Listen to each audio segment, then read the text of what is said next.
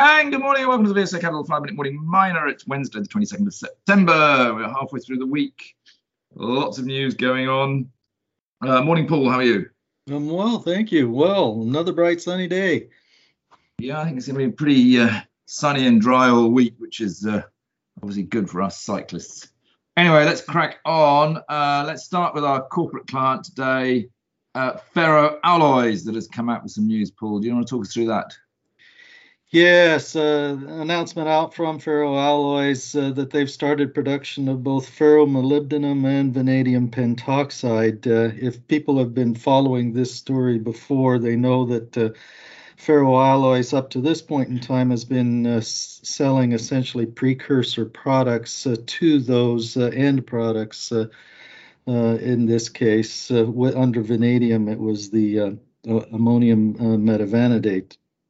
Uh, so and and previously they had produced calcium molybdate, but now these are the follow-on products uh, that are the commercial uh, uh, quantities of the uh, materials which are typically sold into the market. So that means the company has essentially been able to um, complete the processing at plant level to the uh, commercial uh, products that they intend to sell on an ongoing basis. So um, they also uh, end up with a residue at the end of this processing, which uh, essentially is a higher grade nickel concentrate, which they are, have also now begun to sell as well. So uh, now uh, it just becomes a question of really scaling up this operation to be the the um, low cost producer that we think it'll be. I mean, they've also got a uranium byproduct as well, haven't they? And also with the uranium price going to the roof, that ain't going to do any harm. It'll be, yeah, it'll be interesting to see whether or not uh, after the uh, uh, sales values of these uh, intermediate products uh, that uh, they also get from the vanadium from getting the vanadium pentoxide out, whether or not they'll actually have negative cash costs, which would be really interesting to see. Uh, yeah, negative cash costs for vanadium would be phenomenal. Uh, but that is a possibility, however much yes, it, it sounds is. bizarre. Uh, but yeah, so Mick Davis is clearly uh, getting this going, and I think it's got a very exciting future. Um, so yeah, we like that stock. Uh, also, perhaps a, a previous client uh, of VSA, um, which we've taken around China, where there's some very good news. Lake Resources, some news, Paul. Yes, this follows on the back of the uh, uh, trading halt that they had announced uh, uh there on Monday. Uh, that they said they would have an announcement like this out by Wednesday so that it could resume trading. And the announcement is that their private technology provider, Lilac Solutions, is actually earning into their Kachi lithium brine project on a formalized basis and will actually contribute $50 million in order to earn up to 25% uh, direct interest in the uh, Kachi uh, lithium brine project. So that essentially firms up a valuation on the Kachi brine and uh, underlying lake resources as Kachi is its uh, primary project.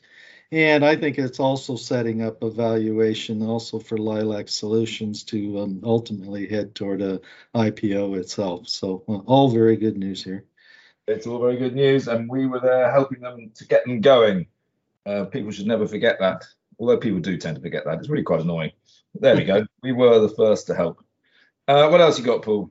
Uh, have to report the first maiden iron ore resource uh, released by uh, Alien Metals on its Hancock uh, uh iron ore project in uh, West Australia. it's essentially pushed inferred resources here of a DSO or direct shipping ore grade, which is better than 60% iron at uh, greater than 10 million tons here at this point. It is still open ended, part of the reason being that uh, uh, the uh, outcropping mineralization extends off their licenses that they can see. So it just becomes can they get uh, rights to those extended uh, resources, as well as they can drill deeper on the existing resources here.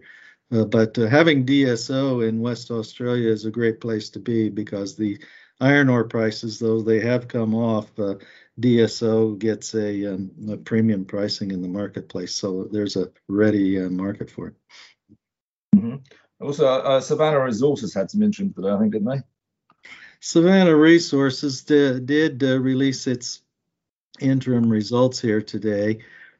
they showed a they uh, had an oversubscribed uh, placing back in April, which raised 10 million sterling. That offset the net loss from continuing operations of 1.4 million sterling. There, uh, the story is all about uh, the permitting process now on its Mina do Barroso uh, pegmatite, lithium pegmatites in Portugal, and uh, there's uh, proceeding through that uh, work and the definition of its environmental impact assessment as well uh, to in order to get that project permitted. Uh, they have a lot of um, a social uh, license to operate sort of activity that they are continuing to do in order to get people on side for the mine development. And they have yet to make a formalized decision on where to go next with their Mutamba mineral sands joint venture with Rio Tinto in uh, Mozambique. Ooh, great stuff, isn't it? Uh, okay. Uh, anything else you want to uh, mention today, Paul? Uh, su- uh, interesting surprise here. The name that I hadn't come across before. It's a TSX explorer in Sweden by the name of Gungnir Resources they reported out a, a 5.6 meter uh, drill intercept grading 2.6% nickel on their Lappvattnet uh, project in Sweden. Uh, that intercept uh, pretty close to surface at less than 60 meters in depth where they made the strike. So I'll have to follow this one more closely because uh, this kind of grade at the, this shallow a depth is definitely something uh, which uh, has some legs to it, I think. Yeah, that could be quite an interesting nickel project, and we're always on the outlook for nickel projects, aren't we? Yeah. Okay, very good, Paul. Let's call it a day there, and we'll speak again tomorrow. Very good. See you then.